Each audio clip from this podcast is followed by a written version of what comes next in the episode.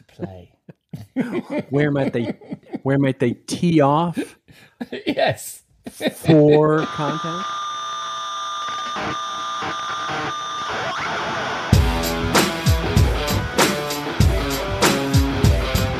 Hello and welcome to episode 131 of Rockstar CMO FM. The M is the marketing and the F is for well you decide. As you're probably wondering, does the world need another effing marketing podcast? I'm your host, Ian Truscott. I'm no rockstar, but I've picked up a thing or two over the last 20 years on my tour from techie to CMO and trusted advisor, and each week I chat to the true rock stars, my fabulous guests and chums, and share with you some marketing street knowledge that I hope will inspire your inner rockstar. Come and say hello. We are Rockstar CMO on Twitter and LinkedIn, and we are proud members of the Marketing Podcast Network. This episode was recorded on Friday, the 9th of September 2022. I hope you've had a good week. You are well, safe, and staying as sane as you feel you need to be. On this week's episode in the marketing studio, Jeff Clark and I chat about working with agencies. I go backstage with the CMO of Paddle, Andrew Davies, and I wind down the week in the Rockstar CMO virtual bar with Robert Rose for a cocktail and a marketing thought. But first, we need to pay the bar tab. I'll be back in a moment.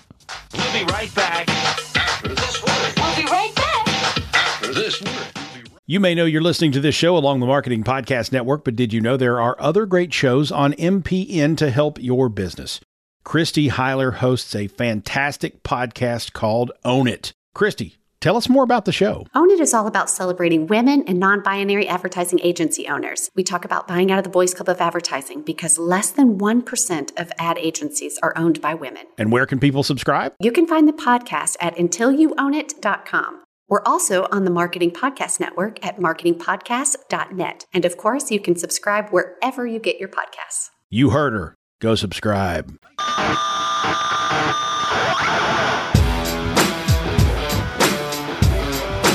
On to our first segment, the marketing studio with Jeff Clark, Rockstar CMO advisor and former Forrester SiriusDecisions research director. This week, he has some advice for working with agencies. Welcome back, Jeff, to Rockstar CMO FM to the studio, the studio with Jeff Clark. How are you?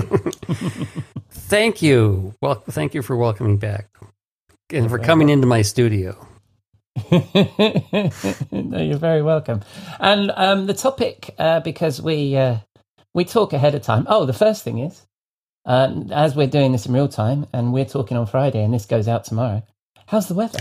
The weather is awesome. We uh, we we got a uh, we got almost a summer's worth of rain in two days, and then the sun came out, and so uh, things are um, things are are back alive. The lawn looks Yes. slightly green.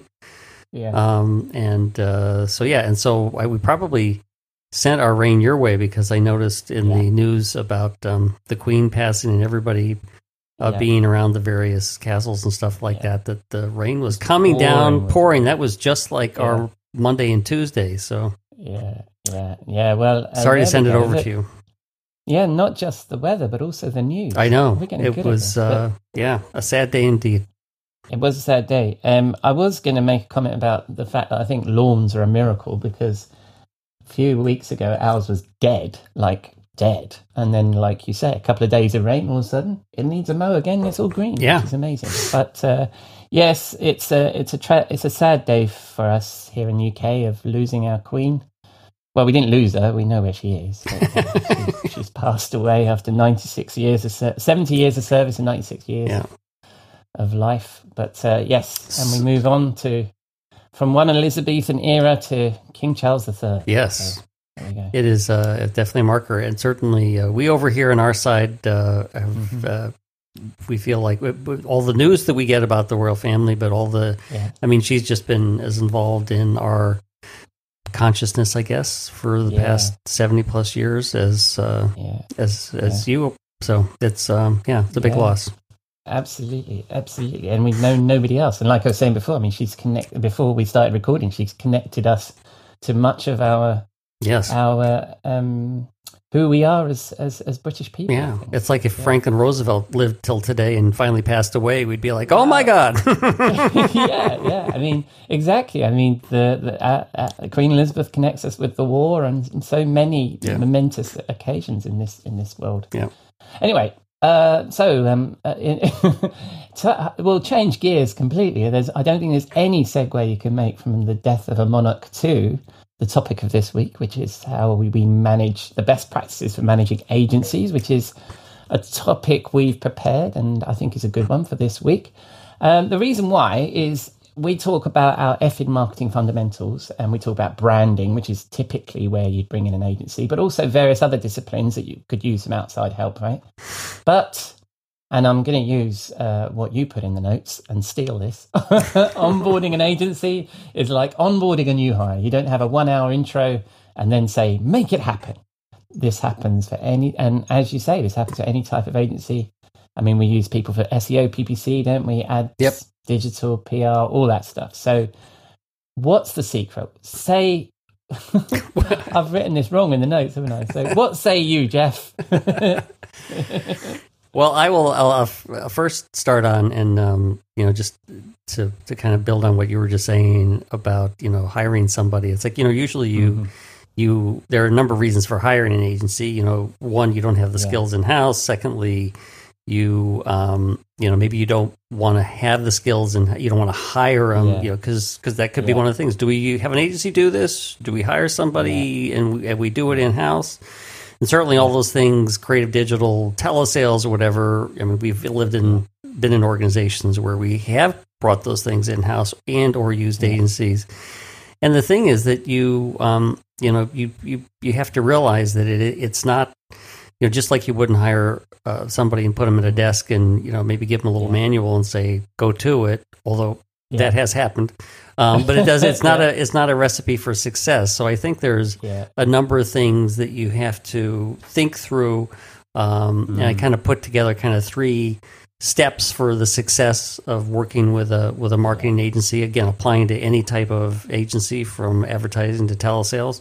Yeah. Um, and they're kind of little subsets of of or sub steps under those. But um, yeah. you know, I think the the first thing to So, oh, go ahead. Hey, just to interrupt you just a second there. I think that was the important point you made there about why it is you would choose an agency, why are you bringing an agency in, which is skills, right? And scale, isn't it? It's the, those are the two primary Absolutely. reasons. Plus, I think with the skills thing, I think when you bring people in house, you lose something, especially with things like SEO and PPC, because those people have a whole bunch of different clients. They're seeing this stuff every day. They're working with it every day. But if you bring that in house, they've only got one client. They're not seeing all those permutations and stuff. So I think I think it's important to make that point ahead of it. So we'll move on to your how, how do you approach it? What are you, what are your steps? Yeah. So first one is set up set expectations, and and I'll, I'll Right. again I'll, I'll I'll piggyback on, on what you had just said, which is you know you're you you have to honor their expertise. They've been doing you're you're come bringing them in to do something for you that is uh, that they've been doing for other clients, and so they have built an expertise that you have desired not to bring in house, and so you have to you have to honor that and and and certainly give them their due when they when they're providing advice. And and a and a part of that is you're also buying not just their expertise but their objectivity. They don't. I mean, they're working for you on the contract basis, but they don't Yeah. work for you. So they have objective opinions based on whatever they've done in the market. Obviously, if they're doing Yeah. you know SEO, uh, they know what's going on in SEO. They know what's going on with Google and the other search engines. They they're tuned into things that that you don't that you're not you're probably not tuned into, and so you're buying their expertise and their objectivity and how to apply that expertise. And Right. and I think a, another thing from an expectation perspective that is extremely important that I've run into many times is you got to budget the time to manage them. So yes, you're hiring Absolutely. them to do things like that, like the skills and the scale. But you can't just say, you know, um, you know, after a couple meetings with the key stakeholders, your guys are going to go off and do a bunch of stuff. You really have to work through how you're prepping the agency, how you're Yeah. feeding them information. You know, you really want to have somebody who's like the the liaison, the, the liaison with agencies and make sure that that that they're getting what they need and and is and anything that they need back from you the client that they're able to to access that through the through the liaison Yeah. and um, you know it's like you you just want to make sure that that again you're setting them up for success and sometimes at the end of projects i know a number that i've been involved on it's like you you say gosh with all the time we put into this you know maybe we could have Yeah. done that the, but, but if the final product is great you really don't want to sweat it because um, because that's again Well- you're buying that expertise and you're buying that and and you know if you if you put Yeah. anything that I've done um, particularly some of the work that I did with branding when we were at SDL it's like we put a lot of effort into the agencies Mm. that that actually delivered for us and um, Yeah. and it was well worth the effort I think it's hard when you're an in, when you're an internal creative. There, there's a couple of things on that. I think it's hard when you're an internal creative because you're working with the agency, giving them loads and loads of feedback, and then it comes back basically, and you feel like you did it. it's like, and the agency are getting all the credit, which is which is Yeah. a problem. But also, um, what I've also seen in, in, in my career is that you can have senior marketers that basically outsource everything and basically outsource their marketing brains to the agencies, which is a step too far, isn't it? You that be an a step client. too far absolutely no But you want to be an intelligent client and understand the subject matter enough, right? yeah And but you still but but then you use them for the skills and scale in order to to expand on that. So that so that first thing I think is really important. I really like that Jeff about setting the expectations, especially the amount of time it's going to take for your internal team to care for the agency, right? So what's the next step? choose the agency wisely um, and and this is this is all about you know matches uh, you know matches made in heaven or whatever it's like you know Yeah. so you don't go for the the big names um, because then you know the big name will give you the B team or the C team. Yeah. and and it's like well geez. And matter of fact when we were Oh, previous I think to our work Yeah. at at the company I mentioned before I mean they were working with one of the big names you know that started with an O sitting in New York City that that uh, you know on in terms of branding and advertising. And it's like what you'll end up with is either something that is that is too grandiose for your organization or they put the B Yeah. team on it and it's like well geez you know that that, that Uh. I'm not I'm not satisfied with the results because you know you Yeah. basically weren't given the right people the time and attention that the Yeah, agency well, could I've- provide Yeah, well, I spent some time at McCann in London, so I've actually been on that agency, on the big name agency side, and it, it may it gave me such a good education for when I became a CMO because if you're sitting around a table in a big pitch and you're seeing all of that talent that the agency are showing you, you may not work with that talent. yeah You need to make it very clear that what they've brought out is their best people for that pitch. They, you may never see them again.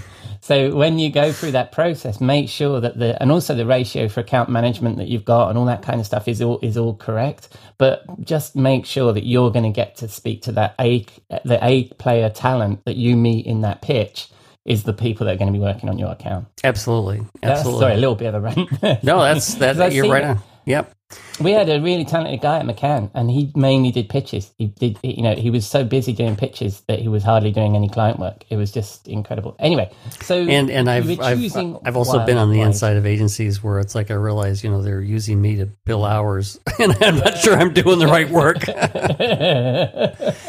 well, yeah, that's the other side, isn't it? And Yeah. but that's, I mean, it's like the Deloitte or Accenture model, isn't it? Yeah. you want you sell you sell with your most expensive people and try and get the cheapest people to do, To the, do work, the work, and that's yeah. Just the way agencies it- have to work. But the other thing is, is you, I think you need to appreciate that they have a commercial imperative as well, right? So you don't want to screw your agency over. They need to make margin, but but that make sure you know who you're going to work with. but that but again that's that's that's why choosing the right size reputation you know uh, re- you know reputation is is really important. It's like you know you're if you're a small company you want to work with small companies. If you're mid range, you know, and so looking at their client list and and you know seeing that there is companies like you, maybe not competitors, but companies like you that you can work with. And I think the other thing is to be specific about you know the the competencies mm-hmm. you were looking for, and are you looking for you know an all-purpose agency that's going to do a lot of different types of marketing work, which Yeah. I know we've both probably worked with in the past, or are you Yeah. are you you know you want some very specific skills, whereas when you get into the things like search engine optimization or telemarketing Mm-hmm. or whatever, you know, it's like you you can find really good organizations that just do that one thing really well, and and and that's what you're what you're hiring.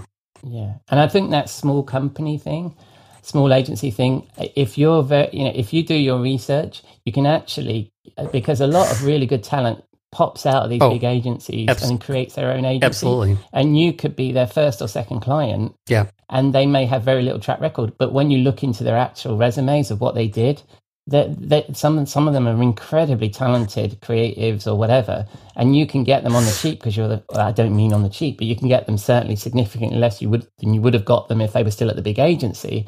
So absolutely, yeah, So an- smaller agencies can be great. Another good subpoint to our choosing wisely is you're, I mean, you're choosing people. Um, so if there's the idea you're, okay, we're, we're Yeah, contracting yeah, to an agency, but you're really choosing people. So who are the people we're going to work with Mm-hmm. and, and, you know, is, are going to be able to, to really help us succeed at whatever the project is. And, um, Yeah. yeah. And there's that. There's that.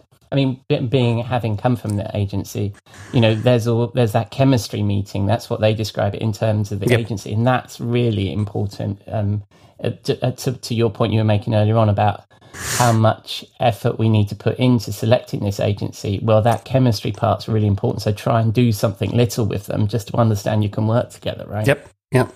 Yeah, yeah.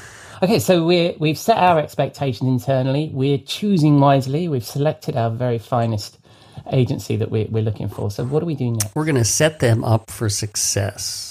So, you know, I mean, the typical thing is you're going to have a kickoff meeting where all the stakeholders get together, come have a big discussion, et cetera. And so, defining who the stakeholders are on your side and Yeah. who the stakeholders are on their side is really important. And if those people, if there are stakeholders who are not at the meeting, you know, who are they, mm-hmm. and you know, and, mm-hmm. and what are the outcomes they're interested in? So, if like you're the you're part of the marketing team, but you know that it's the president or CEO of the company who's really interested in the outcomes, then you know, let's make sure we know that they know that that is the case. Yeah, and that's that. I mean, that those RACI models that you put together, you know, so you know who the because that's important for the agency as well as you because the the amount of cycles that get spun oh. because an approval process wasn't realized, and then something you you bring in a new approver, it changes everything, and then the agency is suddenly overbilling and looking for change change on your SOA uh, your your uh, SOW, right? So That is uh, actually that's another key one. I'm just gonna I'm adding to my notes. Add define the approval process because that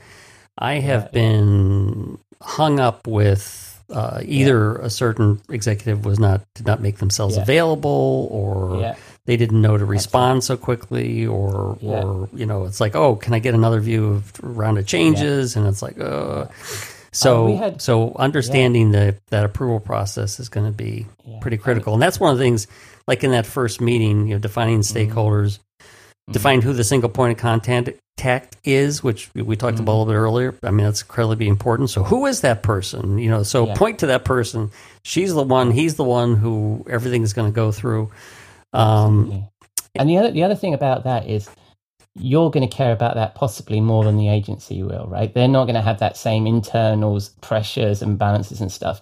So you have to take some control over that process, right? and Because- but but they're definitely you know if the pro- process goes awry um you know they're going to be very willing to bill for the additional hours Exactly. really That's what I'm saying. That's what I'm saying. So they may not be quite as motivated to make this as efficient as possible as you might be from Abs- a billing abs- absolutely unless, unless they've had experience with you and they're like okay this time around yeah, absolutely. Yeah, yeah, yeah. Well, nobody wants to have that conversation anyway, right? So it's good for the agency and good for you if you can if you can bring the thing in on budget. yeah Um, and the approval process, uh, in my experience, has been one of the biggest challenges to bringing things in on time and on budget. and that's that actually that's whether the work's internal or external Yeah, But, yeah, yeah. that's true. That's Yeah. true. All right, so we've defined the stakeholders and we've got that RACI model, the approval process. What else we got to do? we got to we got to set very clear goals. So, what does success Mm-hmm. look like? You know, how are the outcomes going to be measured? Are there interim steps in in terms of measuring our progress. How are we going to track the progress? Are there you know Yeah. and then and you know sort of putting together. And I know you know when I've worked as a consultant, it's like okay, let's define when are the check in times. When are the input sessions? When are the interim reports? When's the final Yeah. report or the final decision? Yeah. When do things go live? You know, so Yeah. so you know you want to give them the information so that they Mm-hmm. can come back. Like if you're having your initial meeting and the result of the mission, the meeting is going to be a like a statement of work or Mm-hmm. something that they come back to you with, and you want to give them everything that they know so they can build out that that you know that milestone timeline uh, so that everyone's clear about this is what's going to happen when and this is when the CMO needs to be available to review things this is when and obviously all that stuff Yeah. you know changes but the more loosey goosey you are about it at the at the front end then the, the worse things the more things can go Yeah. Well, it's sideways exact- well, it's exactly your point at the beginning is make sure that you put enough time into the project to be able to do that because you can't always trust the agency with their project management. They'll bill you for it, but you need to make sure that you're on top of the project as well and you have a project manager as Yeah. well, right? and have actually eh, have, making sure that as much as we were talking about you know your your you know it's your your um, buying access to people is if the agency has a really good project manager as well that is that is a key to success in Yeah. terms of choosing Yeah, an agency wisely. Um, the other thing is is you know you've got to um, you got to be open to sharing as much as possible because you'll likely Mm-hmm. sign a non-disclosure agreement. You may sign a master services agreement, and so and you'll have the discussion. You know, we're part of the team, so we want to you know want to be act as part of the Yeah. team. So you know, be as open as possible with them. Share as much as possible. Mm-hmm. Communicate honestly, consistently. You know, as Yeah. almost as if they were, you know, they were now on staff, um, Mm-hmm. because you should have your protections in case they, you know, would, would misuse any information you share with them. And uh, and I think most agencies, certainly that are that are worth their salt and have a decent track record, will honor that. So really, being open and um, you know sharing as much as possible is a is a key to success. Love it, love it. Yeah. So that, so those are our three key steps, right? So we set the expectations up front, we choose wisely, and then we set the project up for success. I suspect. I mean, we've we're almost up to twenty minutes already. I suspect we could probably done twenty minutes on each of those three. We probably could, I and something to come back to, I, think- guess. Yeah, I think this is a, this is a really rich topic, especially with the experience that we we've had and some of the war stories probably Yes, that we could tell. yes. There are names I do not want to name. yes. And also, oh, I missed something. Uh, so, and then finally, what do we do? Oh, you, you measure, you know, measure, measure, measure, measure is that is that you know you've you you want to make sure that what you're asking them to do is something that you can measure the results in in some way or shape or form over some period of time. So, Yeah. um, so the measurement's going to be the key to making sure you feel good about the work that they did, and they feel good about the work they're doing for you, as opposed to, I just like them. Yeah. I was having, I had great conversations. Well, yeah. We had fun. We, we, Yeah, we well, talked, we laughed. yeah, but sometimes, isn't it like you, you a project turns into that thing that needs to get done, and when it gets done, there's there's more of a sigh of relief than there Yeah. is of any joy in it, right? And it's kind of like I really don't want to see you people for another couple of months. You know what I mean? It's just it becomes that that that thing that that, st- that millstone around your neck. Anyway, so that was the final thing: measure, measure, measure.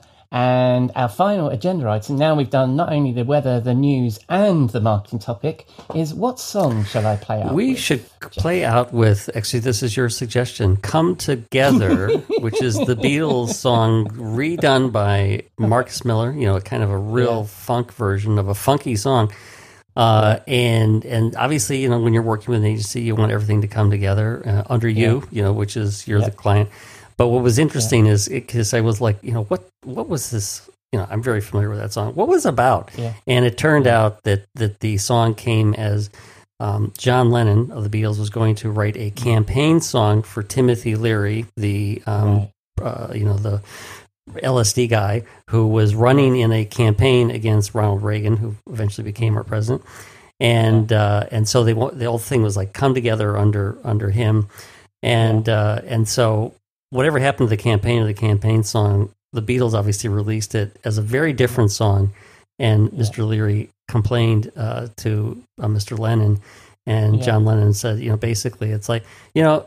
he complained the fact that the song was so different and that you know he was reusing what he'd given to Timothy Leary, and he's like, well, Yeah. you know, it's like I, I'm the tailor and you're the customer. You ordered a suit and you never returned it, and never never returned to pick it up. So I sold it to somebody else. I love that, and, also I love I love how this story is a piece of creative that was created by John Lennon for a client. That's Timothy right. Leary, And- it's so on on topic with with our particular. and Mr. thing. Leary misused it or or didn't make the most of it, and so hey, I've got better. I can make more money if I sell this commercially.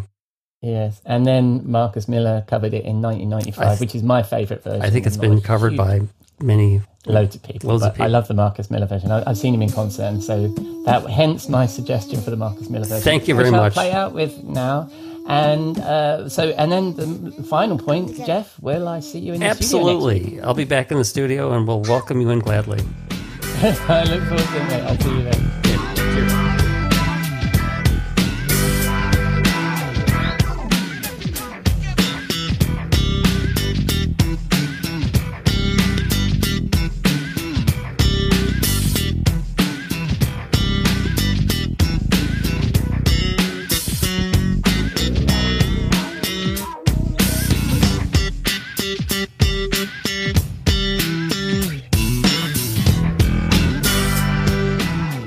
Thank you, Jeff. That was Marcus Miller's version of Come Together by the Beatles from 1995. If you have any suggestions or comments about the topics we discussed, we'd love to hear from you. Contact us at hello at rockstarcmo.com.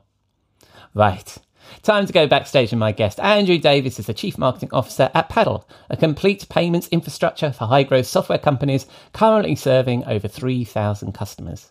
Previously, Andrew was VP of Corporate Marketing at Optimizely, formerly Episerver, where he led global strategy for demand gen, brand, digital, ABM, and content after it acquired the business he co founded, Idio where, as a co founder and CMO, he helped build Idio from scratch to a market leader in B2B content personalization. And as you'll hear, during his time at Optimizely, they integrated five acquisitions and rebranded the entire company. I really enjoyed meeting Andrew. Hope you enjoy this conversation. Welcome to Rockstar CMO FM. How are you, Andrew? I'm very well, thank you, and thanks for having me. You're very welcome. You're very welcome. Um, now, before I press record, we discovered all sorts of things about how we must already know each other as we've sort of bypassed our careers and been in a lot of similar places. But for people that don't sort of know you like I do, tell us a little bit about yourself. Sure. Um, I'm based in the sunny th- southwest of England uh, with my wife and kids. Um, Yeah. love, loving uh, living the remote life, slightly more remote uh, than some, but much less than others. Um, And uh, I'm currently serving paddle.com as CMO. And uh, before that, um, after university, built a company called Idio, which was a B2B personalization platform. Uh, we can dig into some of the long and winding road behind that. if It's interesting. That's my Um, intention. Yeah. and then uh, exited that and uh, worked for the acquirer for a couple of years.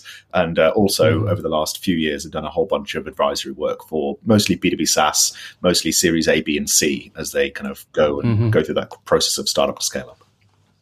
Yeah, nice, nice. So tell us a bit about paddle that you're doing. Well, actually, because we're both British and we're obsessed with the weather, I'm assuming the weather's beautiful down there the same way as it is here today. Or It, it is are you getting some beautiful, but I, I, I see the impending doom. Uh, a rain forecast for every day for the next week. Although we, we live in the middle of, of lots of farmland with cows and sheep on either side, Yeah. and the farmers are desperate for the rain. So I'm, I'm, okay. Absolutely. Abs- Absolutely. Well, good. Well, now I can get back to business. So tell us a little bit about Paddle, what, what you're doing right now. Yeah, sure. So it's a super interesting business. Um, you know, one of the, the phrases I've come across from our customers and others more recently is um, that second-time founders choose paddle. You know, when you're when you're building a, a SaaS business, um, you know, there's a whole bunch of complexity that's under the hood that you can get distracted by. Really, um, infrastructure you've got to build, and paddle deals with a portion of that that we call payments infrastructure.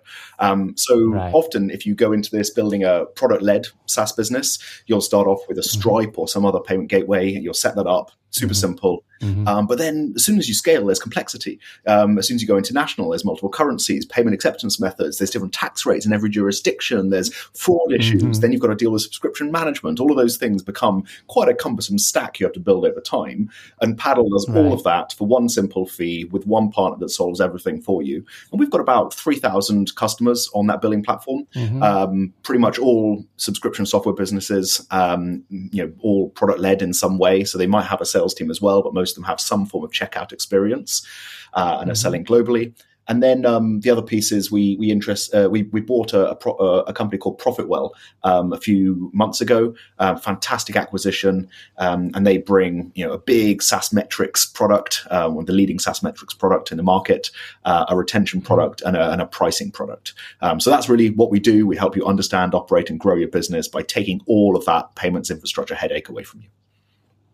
Wow, wow. So, what's the normal profile of the kind of customer that you have? I mean, are we, you you just mentioned subscription software. Is that primarily it, what, what sort of and what sort of size of organization? Yeah, so it's it's super interesting because we, we've definitely got multiple different personas we're dealing with here. Um, you know, there's a few different Yeah, points yeah. when people buy Paddle, start using Paddle. The first is launch. So software companies that have got their Mm-hmm. you know minimum viable product or got some form of product and now need some payment. And a lot of our Yeah. customers come to us at that very first stage. They haven't even processed a dollar yet. Mm. Um, the next stage is people who are experiencing growing pains. So they've now started to put this infrastructure together and realizing they're having to add on more and more things, and probably are facing, you know, hit, hitting the tax thresholds in lots of territories and realizing the, the overhead that that adds. And so they want to bring their their revenue somewhere where it's just solved. Um, and the third piece is totally the opposite, really, which is large enterprises. Um, and we serve people like Verizon, BlueJeans, and ServiceNow who are launching a launching or running a product led um, business line, and so they maybe have a very you know strong sales led business historically, and now they're trying to launch something that's self serve, and they want to put that Right. entire stack and that entire business line on Paddle because it solves all of those back office issues. So those are really the three points where people engage. Right. Oh, so that final one's a bit like internal entrepreneurship. Then, really, it's it's a kind it's an entre- entrepreneurial thing. It's just sometimes it's inside a large organization, right? Yeah, completely. So, you know, a job title Yeah. there might be head of emerging markets or something, someone who's got exactly that kind of Right, innovative stance in terms of building a new revenue stream. Right, cool, cool. Okay, and then we touched on when you were introducing yourself, we touched on Idio, which is where we sort of could have known each other, kind of thing. Um, and uh, we've been to a lot of the same places and know, lo- know a lot of the same people. And you successfully sold Idio to Optimizely, who were Episerver, who many of us in the CMS industry know really well, and certainly in B2B marketing tech know really well. And I've actually had the CMO, Kirsten Allegri Williams, on the show. She was a wonderful interview. Um, tell us about that journey. Go right back to when you founded Idio. What inspired your decision to to actually create your own company and start that? So, I mean, it goes back earlier than Idio. I've got several more failures to account before we get to Idio. Um, I I was very fortunate to be selected for Deloitte Consulting Scholarship Program when I was 17. Um, So I think about 15 or 20 people back in those days a year would get selected for this program. Um, I very much felt like the underdog. Everyone else went to posh private schools. I didn't. Everyone else, you know, had been. It, I, I felt a bit of a fish out of water, moving to London to live with my uh, my relatives to go and uh, be part of this massive organization. I worked in um, uh, firstly in audit for technology, media, and telecom firms, then in consulting. And basically, I did a year with them, and then they paid through my university, and I went there every every summer and every winter holiday and did more work. Um, And I love my time there. I've still got lifelong friends that I met during that very formative time. Um, but it meant that Yeah. after my gap year with them, I went to university with one goal, which was to start my own business so that I didn't have to accept the job offer for them on graduation. Um, and, uh, I, I So many different motivations I've talked to people on this show, and never that one. I I wanted to, to get my own company so that I didn't actually accept this role. That's totally. My dad's a chartered accountant. It was Yeah. Mm-hmm. the role. It was kind of the path that was set in front of me. And um, don't, I love my time there, but I just wanted optionality. And Yeah. so, um, you know, Yeah. I we, we tried a top end women's wear fashion label. Ended up in court in my second year. We tried a translation business, or, and then a web business, which ended up being a social media app house that did did okay. And that was kind of what we graduated with. But at that point, as I graduated, Mm-hmm. um, I met Ed, who was my co-founder at Idio, and he had aspirations for a much higher growth software business than the kind of agency model we had built. Um, and so I co-founded with him uh, as I graduated. He was going into his final year, um, and initially it was a music magazine. It was a personalized music magazine called Idiomag. Um, and uh, it wow. was super interesting. And then, you know, over the course of the next couple of years, uh, we realized that we were bridging two dying industries, you know, publishing and the music licensing or record label Yes. industry. Um, and so, although we got it to profitable, we were able to bootstrap it. Um, we had hundreds of thousands of readers. It was kind of you know using Last FM data and iMeem data and you know other music Wow. listening data in order to personalize Yeah. a magazine. We realized that the value was in kind of building these interest profiles and delivering personalized content rather than anything to do with music. Um, and so we then rebuilt the company around that, and then built a software business that was a, enabled other companies to use that technology to personalize their web content. So that's really the, the, the founding story there. Wow, and that's that's I mean super relevant today, isn't it? Everybody's talking about personalization, and there's some some of us sort of cynics that have been around it for two decades, as we were discussing. You know, I was at Vignette, who kids you'd need to look that up. You know, nobody knows who they are anymore, but they they were the early sort of early pioneers, I suppose, of personalization back in the day. So that's that that's really interesting. And then how how did building your own business go? In that, I mean, you of glossed over. Then we struck on being, doing personalization, which is a great thing. But how did it go in those early days of getting that company together? So, I mean, you know, there was a phrase we were using by the end, which is we've got to survive long enough to succeed. You know, I wholeheartedly believed that the core we Right. built, the technology we built, was really commercially valuable. But we were a solution in search of a problem for years. You know, initially we were applying it to the music label industry, then we were applying it to large CPGs. We had contracts with Diageo and Unilever. Um, we raised some funding off the back of that from from Notion Capital and then some other investors um, eventually we came to this point, and I remember the management offsite where we just decided to focus, focus, focus. And we were told by a couple of members mm. on a management team that focus isn't focus until mm. saying no really hurts you because you're you're giving away value. Yeah, And um, Yeah. we decided to focus exclusively on enterprise technology, B2B enterprise technology, um, and walked out of that room and used the technology we built to, you know, a very strong kind of purist ABM route to market, whale hunting. Yeah. And we closed IBM and Salesforce and Intel and uh, you know, a whole bunch of Yeah. top uh, logos Yeah. as a result of that decision, which led to that exit. Yeah. So, yeah, it was a long and winding road. We eventually found a market that needed and could pay for what we built. Yeah. Uh, that, I mean, that was the same. I mean, I could talk to you about this stuff uh, for all afternoon. I mean, that was such the that, that was such the issue with personalization in the early days was it was a solution searching for a problem, and the complexity of implementing personalization. I don't think anybody completely understood. You know, the content need and how you needed to understand your customer, all that kind of stuff. It was all very very good, but you needed expertise to help you make it happen. But as you as, as you then, I mean, you had that great success, but you need to scale the business, particularly the marketing team. What's your advice on the CMOs that are coming into that high growth environment and are looking to scale a marketing team? I know you've got some ideas around that. Yeah, I mean, I guess a few things. Firstly, I, I think it's really important to, and this, these sound obvious, I guess, but you know they're they're never obvious until you're trying to put them into practice. Um, the first one is to scale, scale from the customer outward. You know, I see that you know you've got to really deeply understand that customer and how your product fits and adds value in order to be able to, to build everything else. And so, you know, when, when I think about the marketing function I've built now at Paddle, um, it's really a, a larger interpretation of that, which is that product marketing sits in the middle. Um, that's how you understand your market, your competitors, your, your your personas. Then you've got demand gen that's built outside of that, and then you've got brand that's built outside of that. So, first thing I think is you know focusing on that customer and building outwards. Um, the second thing is building from the top of funnel down.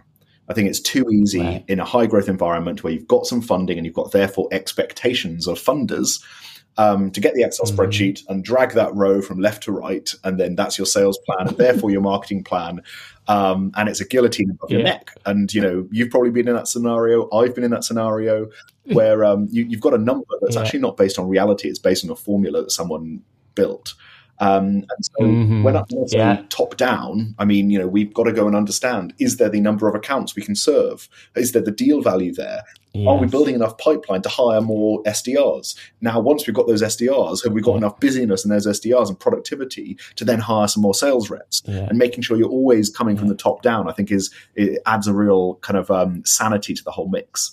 Um, and then the Yeah. third thing is really just making sure as you build up that team um, that you're always watching for when you can bring in talent that's going to be able to Mhm. bring you to a new level, um, and Mhm. how you're investing in your existing teams and not putting a ceiling on them artificially, and making sure that they've got a leadership path too. And I think one of the proudest things Yeah. of, of what we built at Idio was seeing people who came in as really junior members of the team um, and ended up with Mhm. fantastic careers at Idio and beyond because of the experience and the pathway that we Yeah. did. Yeah, that's cool. I mean, we've talked about that last couple of weeks actually on on the podcast um, uh, with with my co-host Jeff. And what, one of the things we've seen is some of that frustration in marketing, in in in what's going wrong in marketing in a way, is that we don't spend enough time defining those career paths and developing our own talent and bringing people through.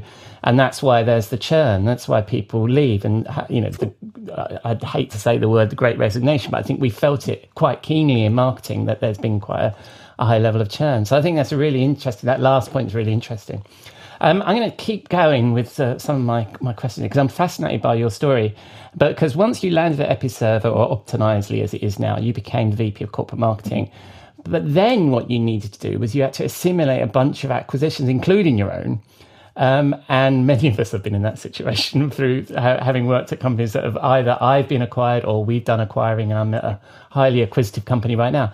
So, just to pick your brains on this, what was what's your advice to to to marketing leaders that are in that position where you have to work with these different brands and make quite difficult decisions about keeping those brands alive? Yeah.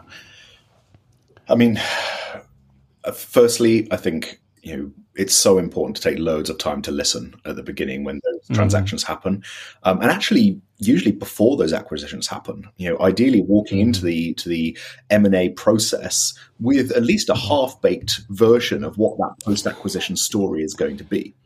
Um, so you know, I think that that's you know, the, the listening part and the chewing over and the collaboration on that with the a, a team you're going to acquire, I think is really important. And we felt that as acquired founders into Episerver, and we tried to replicate that with with those acquisitions. So I think that was that's something that's really really important, and that's not just important for the value it gives you in terms of insight. I think it's just so important to bring people along on the journey with you um, because there's you know, many acquisitions fail, as we know, uh, and I think one of the reasons they fail is because people feel like their background, history, past, present is it's, it's all not being used and not being valued. Yes. Um, You know, steps one to five aren't being valued when you think about what step six and seven is. So I think that's Yeah. one thing that's really important. Um, I think an, another piece that you know is so often so so easy to overlook in the cut and thrust of doing a roll up is that you've got to design where you want to be in three or four years as an ideal state Mhm. and work out which bit Mhm. of the jigsaw this is. Uh, it's so easy to look at the pieces you've got in front of you and work out the best way of pragmatically fitting them together, which brands are strong, which are weaker. Um, but Yes. you can get into a bit of a mess by doing that if you haven't got a clear view of what you're trying to build and, and where this gets you. Um, and then, Yeah. you know, just it's a, a, a useful thing I find for most decisions. But, you know, in a world where we're building stuff that's hard, um, just Mhm. don't try to swim upstream. Like if it feels complicated and if people aren't getting what you're talking about, it's usually not the right Yeah. thing. And, and just using that as a simple test for me, a rule of thumb, I think is super interesting. Yeah. And uh, yeah. Yeah. No, go for it. Sorry, no, I I mean, I love that. I love that your approach there to the acquisition because before I hit record, we were talking about a mutual, um, I guess, mutual. Well, it's boss for me. I think he was your chairman, uh, David Eldridge, and and um, when we got acquired, when I worked at Mediasurface and we stepped into Alterian, what I liked there was they had a story already in place for why they were acquiring the company I worked for. And that's so important that you as an employee, I mean, fairly senior employee as I was, but for everybody, as you walk in and go, oh, these guys have got a plan. We're part of a plan. Rather than how often do you see like, oh, we've got this opportunity to acquire this company. Let's make this shit up as we go along, you know? And uh, what's the story? Well, I think the, and you sometimes see it even from externally, don't you? From the PR, you think, hang on, they're making this up as they go along. They just, they're just, they're, this isn't a match made in heaven. This was a match made by some VCs or something, and now they're trying to create a story around it, right? So I think that story thing is so essential. Yeah, no, hundred percent agree.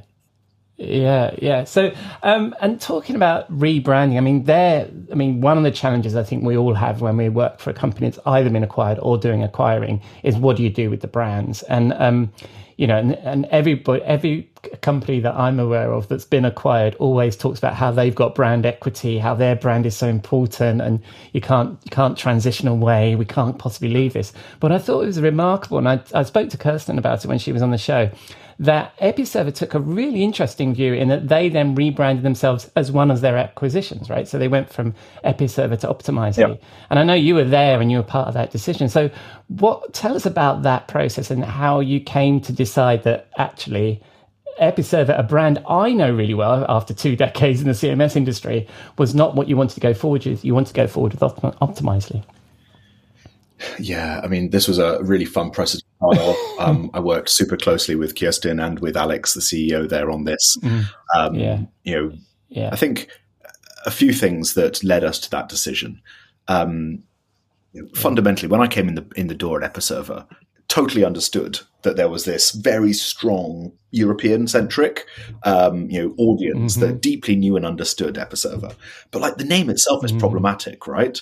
Like if, you look at, yeah. you know, server is something we're trying to get everyone to migrate away from and is a dirty word. Yeah. And yeah. which was how they framed their logo. It wasn't called Episerver. The brand logo was was Epi. Is a you know if you mm-hmm. look at mm-hmm. the, the, the search terms for that, it's a you know it's a it's a medical issue. It's a you know it's, yes. it's yeah. you've got a challenge yeah. there instantly, right? With with just overall perception.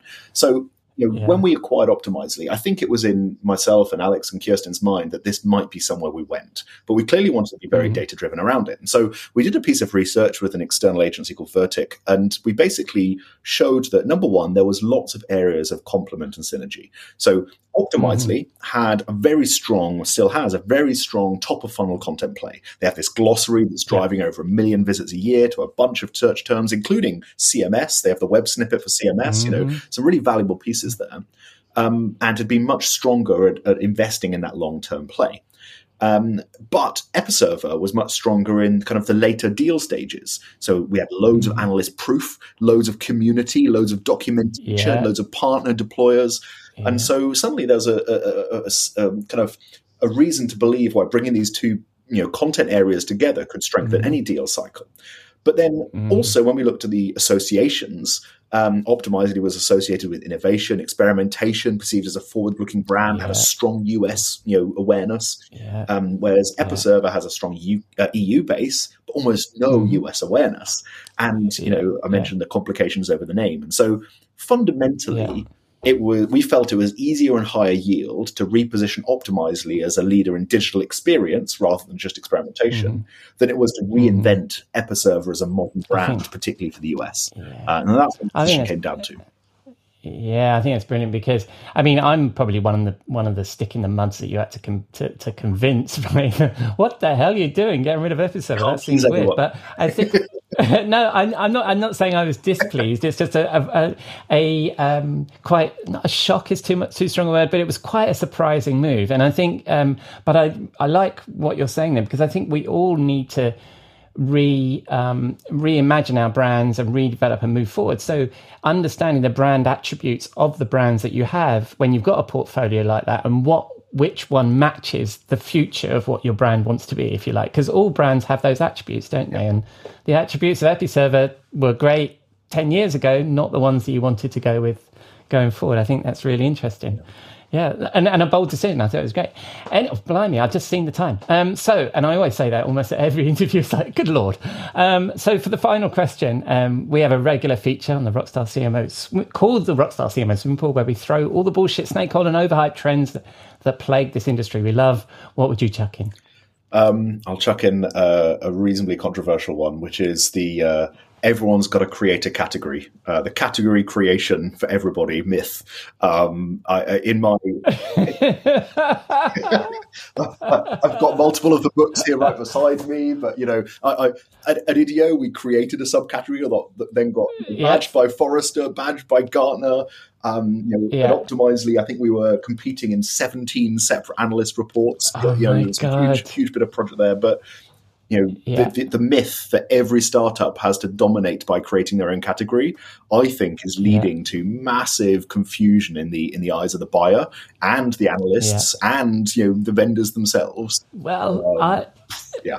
Oh my god, I could talk to you about this just topic, just this for twenty minutes, I'm sure. And I don't don't know if I saw Play Bigger um, as the, the book Play Big feature when you just showed me that book.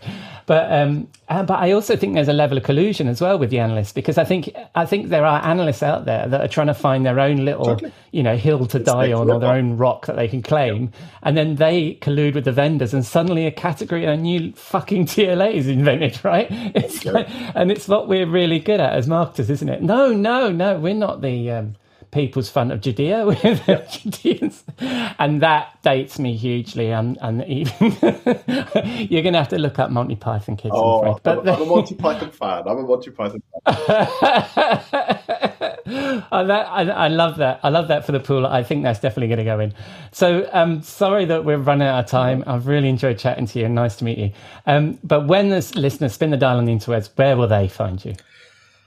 Sorry, say that again. When Uh, where, I had this last the other week as well. When listeners spin the dial on the interwebs, where they're going to find you? LinkedIn, Twitter, that there kind of you go. stuff. No, sorry. sorry. I missed the word interwebs. I was wondering if I was missing the context here. So, Ah, super happy on LinkedIn and Twitter. Feel free to grab me there, Andrew Davies. Mm-hmm. If you're in the real world, though, SaaStr and SaaStock, the two big SaaS conferences coming up in the next couple of months, are uh, we'll have a big presence Nice. at meeting loads of customers and prospects. So we do exist in real life as well. Nice. Well, I'll include all those links in the show notes. Thank you very much for your time, Andrew. I really enjoyed that. I'll speak to you soon.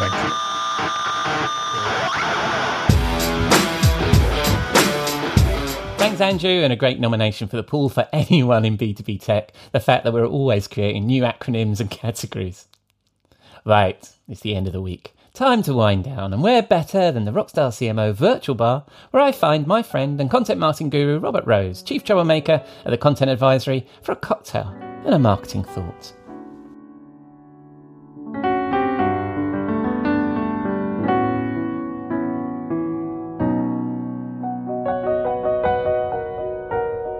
Good evening, Robert. What are you drinking? Oh, hello, my friend, and welcome, welcome to the bar. You know, this week I, I hmm. have to say, I look around the bar and it's it, there just seems to. What is that? I think it's one guy over in the corner playing like is he is he playing like a, a, like a, a blues or something like but just like this really steel guitar sort of you know bluesy oh i see it's a it, it's just a blues guy just sitting in the corner Uh huh. playing blues With- guitar i like it i like that i like that you've uh, you've you've you've sort of set a mood with the whole blues yes, guitar here. we're blues. We're blues. Let me catch up. Yes, we're a ah, blues. maybe a little harmonica too oh i hear a little harmonica there yeah that's good Well, stuff I think after, I think after a couple of weeks ago, where you had Man United fans in here, you've let me off lightly with, with just a decent man playing the blues on a steel guitar. I think That's that's right. Wonderful. And isn't, doesn't he sound great? He does. He does sound great, and it's a really, it's a really nice mood setting place for our cocktail this week, which we're going to pay a little homage to the dude, uh, and we're going to make because I haven't had it in a while, and I sort of had a hankering for it, a classic White Russian. Um, and um, you know, and so yeah, it, it's basically. You know, you know the classic White Russian. You know, you're uh, you're familiar with the, the the movie, of course, right? Yes, absolutely. Yes. Uh, and I'm familiar with Black Russians. I'm not. I, I'm not that familiar with drinking White Russians, to be honest with you. But I, I, I I'm willing to try. okay all right well it's basically it, it's it's as simple as it gets it's uh, a, a vodka drink um, with heavy cream. You, and that's the important part is a heavy cream a heavy whipping cream. Um, Yes. not whipped of course but a heavy cream uh, which is oddly hard to find in uh, london by the way. I Oh, like my coffee with heavy cream. Um, and you know you ask for that in a restaurant and it's like they you, it's like you've got four heads or something. Anyway. Wow. um, so you've got uh, your vodka, your heavy cream, and of course a coffee liqueur. Um, Yeah. and and so uh, basically uh, the black Russian is just without the heavy cream. That's all. Yes. Um, and so your white Russian is uh, the heavy cream, the coffee liqueur, and the vodka mixed together. And as you saw the dude do in the movie, um, Mhm. mix it all up together, and it's just it's it's a lovely it's a lovely thing. It's basically an iced coffee with Yes. with vodka in it, but you know we'll get fancy and call it the White Russian. Um, yeah, so uh, that's our that's our drink. Splendid, splendid. And I think I think it's a symbol of how things have moved on with London hospitality. That it's actually heavy cream that's the challenge. Just getting any service used to be the problem. So Yeah, well, there's that too. well done, London. There is that. There is that. Yes. It wasn't just spam and chips. But anyway, so and uh, um, in commemorating the dude and drinking these White Russians, where would we be drinking these? Where are we going to transport the bar to this week? Well, I'm still trying to get out of the heat of here in Southern California. Yes.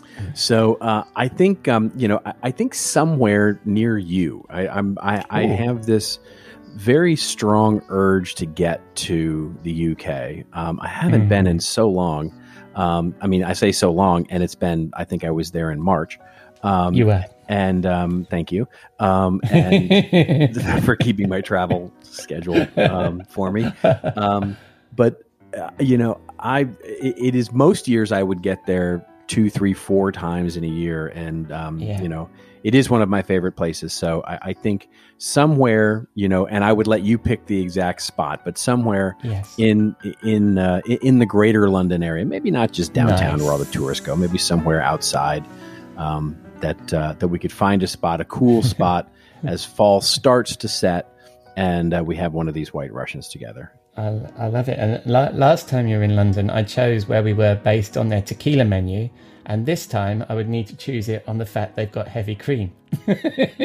That's right. Which is I'm I'm telling you now is a difficult thing. I, I every time I'm there, it's a they. I, I'm at these and I stay at these nicer hotels too, and they all look at me like, "Really, heavy Really? cream? in your coffee? what are you crazy?" You know. By the way, I get the same reaction in New York. It's not just London. It's New York is No. a similar thing. That's like if it's not milk in your coffee, they they don't know what to do.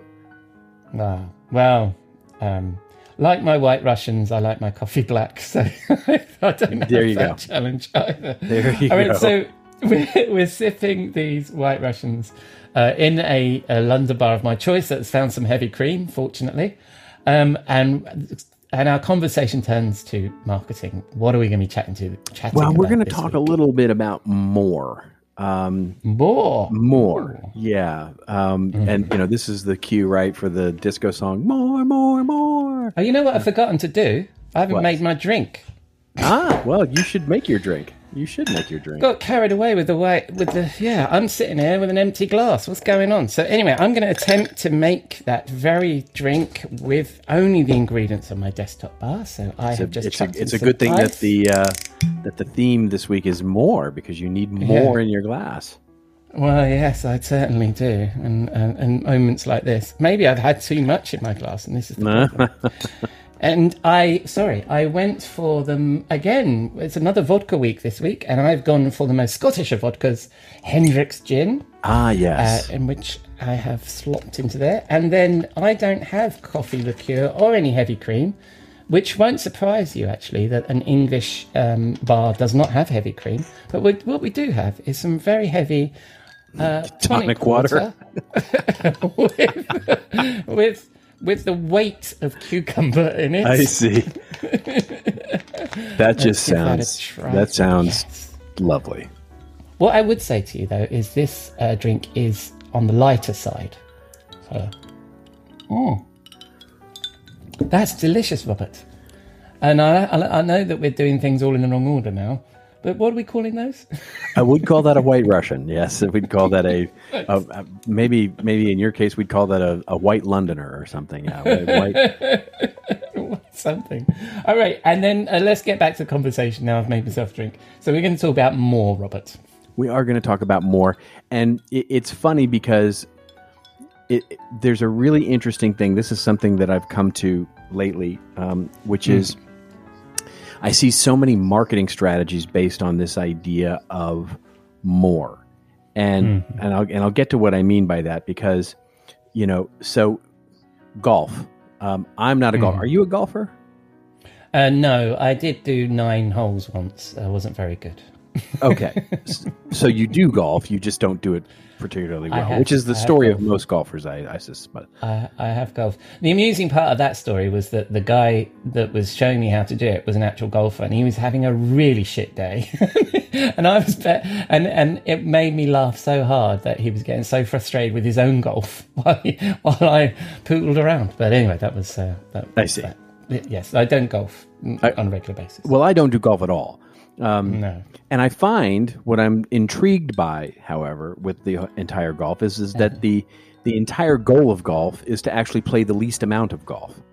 Um, Yeah, You know, that's true. if you think about it, you know the winner Mhm. uh, in a golf game Yeah. is the one who played the least amount of it. Um, Yes. and uh, interestingly, so I find marketing is should be a similar kind of approach. And you know, and I'll tell you why because so f- specific with content marketing, for example, clients will often talk to me and they'll say something like everybody in our business wants more content, more content. They need Mhm. more content, but they don't even Mhm. use what we create. So we're a little bit Mhm. at a, you know, a crossroads here Yeah. and you go, well, that seems really counterintuitive. If they're just wasting it, why don't you just produce less of it? And then they'll come back to me and they'll go, well, we could produce less and we might waste a smaller percentage of it, but everybody still wants more. And Yeah. it's so, it, you know, it's like if you give them the fire hose of content, you waste so much, but at least everybody's, you know, you know, sort of perceived thirst is, is quenched. But if you give them the garden hose of just the right amount of content, everybody wants more. They want more, more, Yeah. more. And Yeah. Marketing is the same way, right? There's sort of this default to how much marketing should we do? More is the answer. That should be the strategy. More leads, more content, more marketing, more reach, more, you know, opportunities, more sales. Because why? Well, because it it the the the theory is is that it mitigates the risk. If you can do more of it, then Yep. you're just pouring more over the top of it and despite how much is wasted, you'll get what you need and that becomes the goal when we're trying to do just about anything. And it's Mhm. interesting because i used to even answer the question. A lot of people would ask like clients or students in workshops or anything and they would say how much content should we be producing? And i used to knowing that the answer was going to be more is needed i would say as much as you can be great at. And the my theory behind Yeah. that answer was well, you should deliver as much content as you can while you maintain some level of quality standard that you theoretically have set. Mhm. And but Mhm. now I what I realize is is that that result is wrong because it it it immediately rationalizes not creating the right kind of strategy. In other words, what I'm saying is is that what we want to do is we want to switch the question not to how do we do more, but how do we do enough? Yeah. because more is not enough. Enough is enough.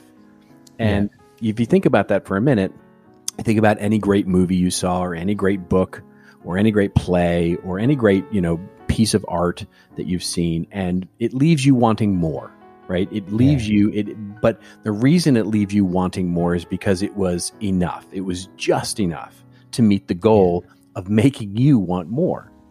And, Yeah. you know, Great Gatsby, perfect example. That novel is 180 pages. It's short. It's very short. Classic classic film Casablanca. It's 100 minutes. It's barely an hour and a half long.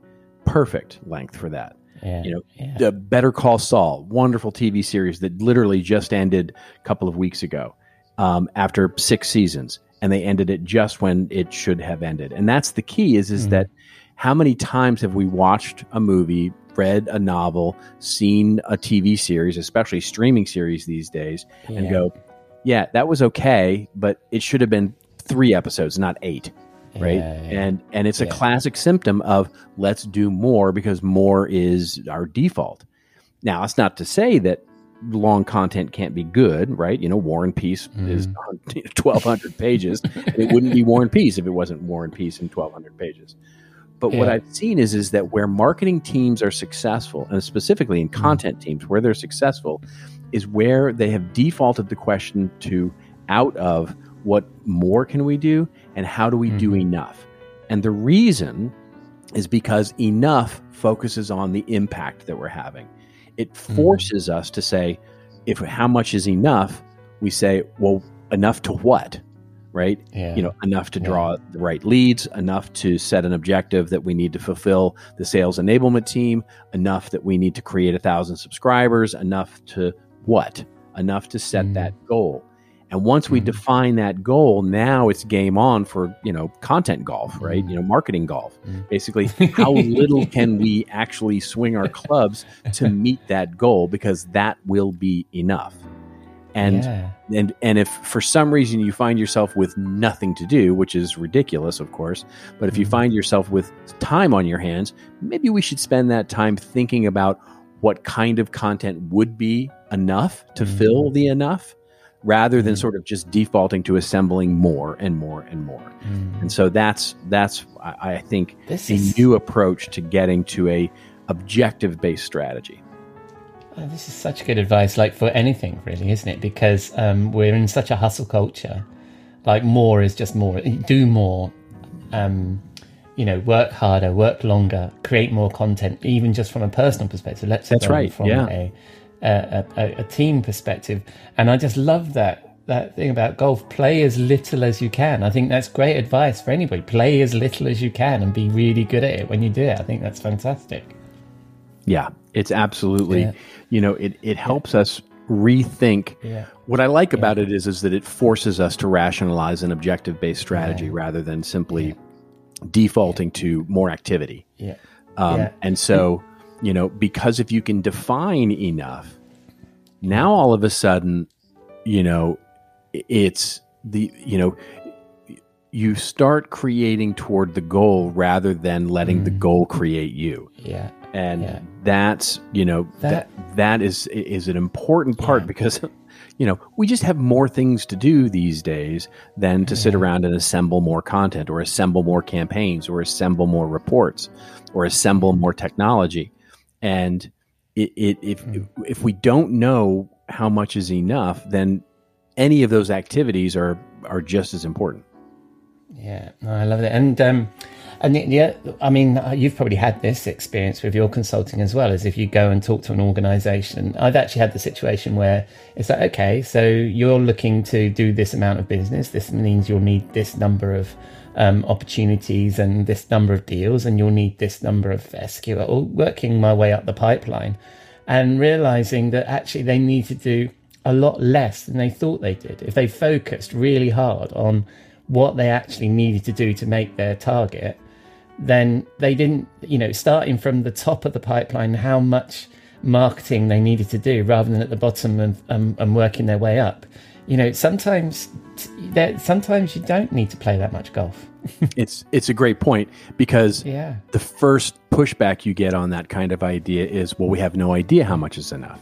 Yeah, yeah, and yeah, and exactly. and the reason is is because they've never measured they've never Yeah, exactly. they've never taken the time to understand how much is enough right how much did it take Yeah. to actually create 100 leads or 10,000 subscribers or you know a, a loyal customer or whatever it is they just they just go oh it's just it, it was a lot right you know we know we Yeah. created a lot of stuff Yeah. we did a lot of things but we don't Yeah. really understand the activities that we did that you know and you know look it, this is not a science this is not going to get down to a flywheel of saying do x get y right marketing has Mhm. never been like that content has Mhm. never been like that it's not a it's not a Mhm. situation where you go you know you can algorithmically figure out exactly how much you're going to need to fulfill against the enough question marketing has always been an art and a science but if you take your intention and set it that way like you would in golf right how many strokes is enough to win the game you don't know you just know that it's as least as you possibly can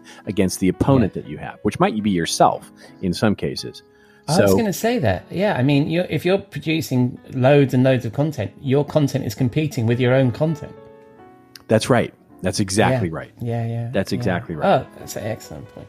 All right, so uh, if people are um, looking to do a round, I can't do this analogy. I've, I've lost my plot. Um, looking for a round of content, where might they fou- find a course on which to play? where might they where might they tee off yes. for content Um, oh my gosh, we can Yes. do puns all day. You'll find us at contentadvisory.net. We'll just skip the nonsense.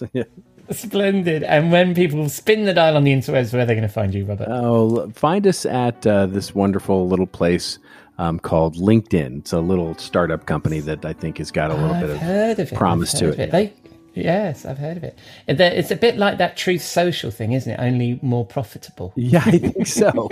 yeah, that's a good point. That's a good point. All right, mate. Well, and for me, uh, will you be in the bar next week? I will. Uh, I will be at Content Marketing World, so we can have a little bit of a discussion about that. So it'll be a little bit of a different discussion, I suspect, because I'll be uh, I'll be just coming off of four days of Content Marketing World. I think you'll need a drink, my friend. I indeed. All right, I'll see you then. Cheers, buddy.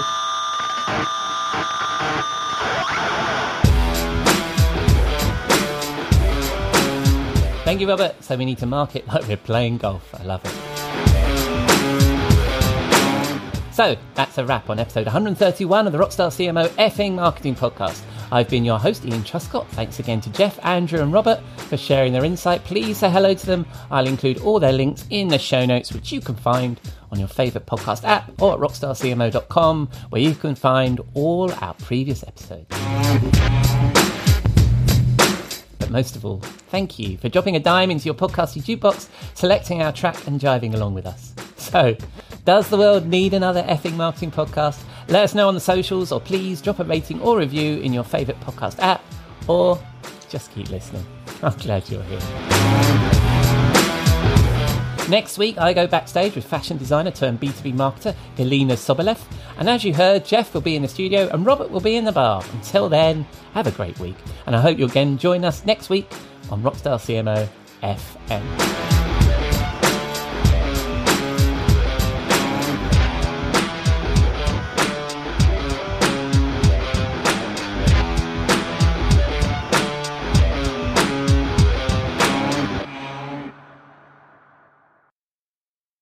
This podcast is heard along the Marketing Podcast Network. For more great marketing podcasts, visit marketingpodcasts.net.